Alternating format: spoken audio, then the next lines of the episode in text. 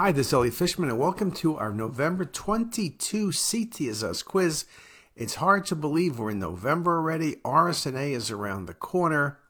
Well, with that, let's get started.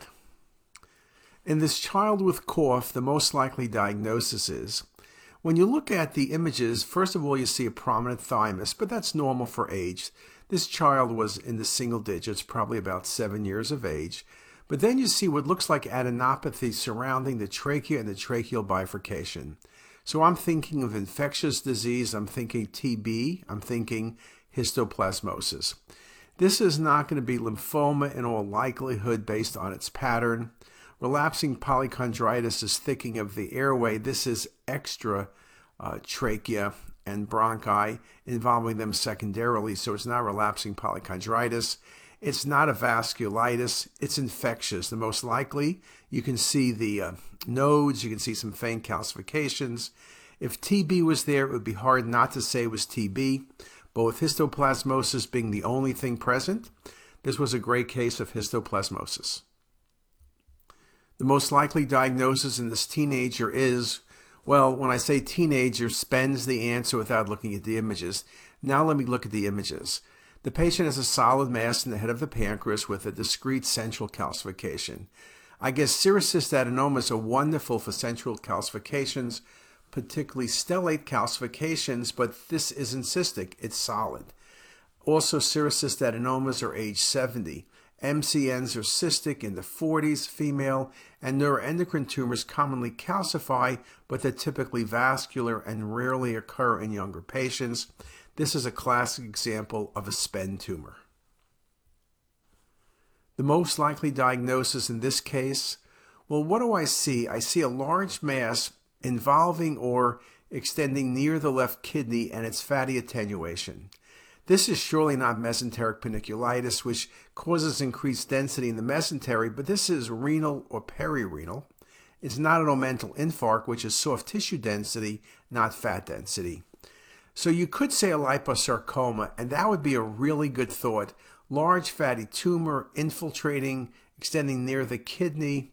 However, when you had all of the images, I know it's a tough case when you only have two images. This was actually an exophytic a re renal mass. Let me rephrase that. Exophytic left renal mass. This was a giant angiomyolipoma of the kidney. I will admit sometimes myolipomas of the kidney and the adrenal gland can be difficult diagnosis, but especially in the kidney when they're super large like this case and they seem to be abutting rather than arising from, they can be more of a challenge. But I will admit if I gave you another three thousand images, you probably would have a lot easier time making the diagnosis. The most likely diagnosis in this case, well, what do I see? I see infiltration of the pancreas. That could be lymphoma, but that also could be cancer, but there's no dilated duct. It's more like infiltration, and so it could be pancreatitis, classic acute pancreatitis, but also could be I G four pancreatitis. But then you look and you say, what about those kidneys? Patchy enhancement bilaterally. Now then you say, well, maybe it's acute polynephritis. That gives you patchy enhancement. But here there's no stranding around the kidneys. The kidneys are not enlarged. Findings you typically see with infection. And so now you give me an enlarged pancreas plus patchy enhancement in the kidneys.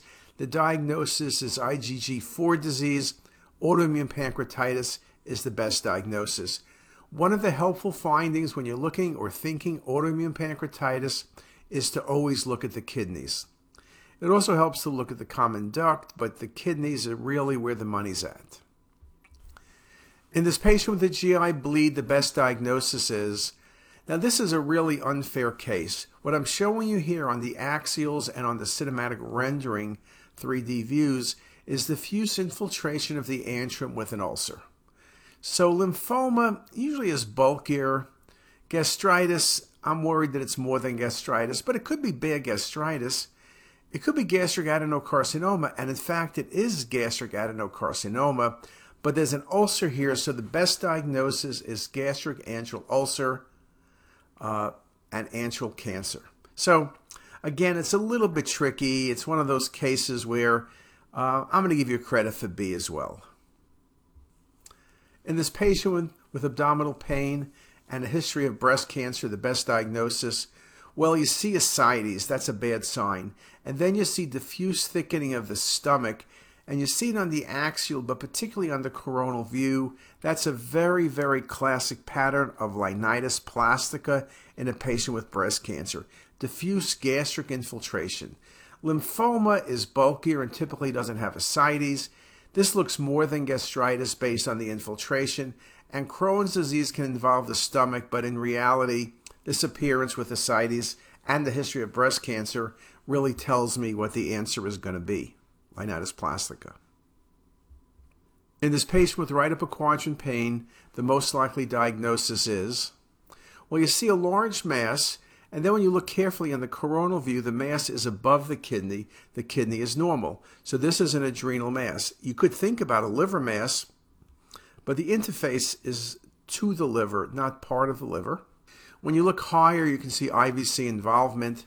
Lymphoma typically does not give you a large cystic and solid mass in the region of the adrenal gland. You can get masses and nodes, but everything is by the adrenal. So it's not lymphoma. It's surely not hepatoma or renal cell carcinoma. This is a beautiful example of a primary adrenal cortical carcinoma, which invades the I V C. Now, with adrenal cortical carcinoma, I V C involvement is indeed very common. We look at the extent of involvement here. It's only intrahepatic. In this patient with acute back pain, the best diagnosis is, well, what am I looking at? I see the adrenals are both slightly enlarged, but they're very fuzzy, particularly the left adrenal on the image on the right side. Lymphoma gives you bulky adrenal glands, so it's not that. This is not adrenal hyperplasia, though the adrenals are thickened. The reason I'm saying it's not hyperplasia, because surely you could think of that, but it's the haziness around the adrenal. With hyperplasia, the limbs are enlarged, but there's no haziness. Acute infection is a possibility, and infection can be bilateral, but usually the adrenals are larger. In this case, acute back pain, this is adrenal hemorrhage due to a patient who was on Coumadin. The adrenals often are oval when you have bleeds, but early on you can see just the limbs become edematous, and you see the stranding around the adrenal. With bilateral adrenal hemorrhage like this patient, you worry about Addisonian crisis, so very important to check the patient's hormonal levels. In this patient with weight loss and back pain, what's the best diagnosis? Well, there's a large infiltrating process involving the left kidney and pararenal space.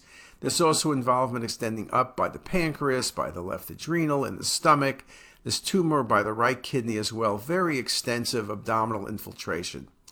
It doesn't really look like renal cell because so much of the tumor is outside the kidney. Doesn't look like renal cell with nodes. It's surely not an adrenal carcinoma, though the left adrenal probably is involved. It's not simply a bleed with the extent and infiltration, but this was B-cell lymphoma involving the left kidney, left adrenal, peri and pararenal space, extending down to involve the right kidney and extending down to the right lower quadrant and left upper quadrant. A really very nice example. In this patient with G I bleed, the least likely diagnosis is, this is a great case. What you see is diffuse thickening of small bowel in the left lower quadrant. And what could this be? Well, it could be adenocarcinoma with infiltration. It could be lymphoma infiltration. That's a possibility. But it also could be a bleed in the bowel, right? Now, I asked you, what's the least likely diagnosis? Well, GIST tumors tend to be exophytic and bulky, or even when they're small, focal and vascular. They're not infiltrating. So the least likely diagnosis in this case is a small bowel GIST tumor. And just to let you know that this, in fact, was small bowel bleed due to Coumadin. Well, that's the ten cases. I hope you got them right. I hope you learned something, and I hope November is a great month. So with that, have a great day.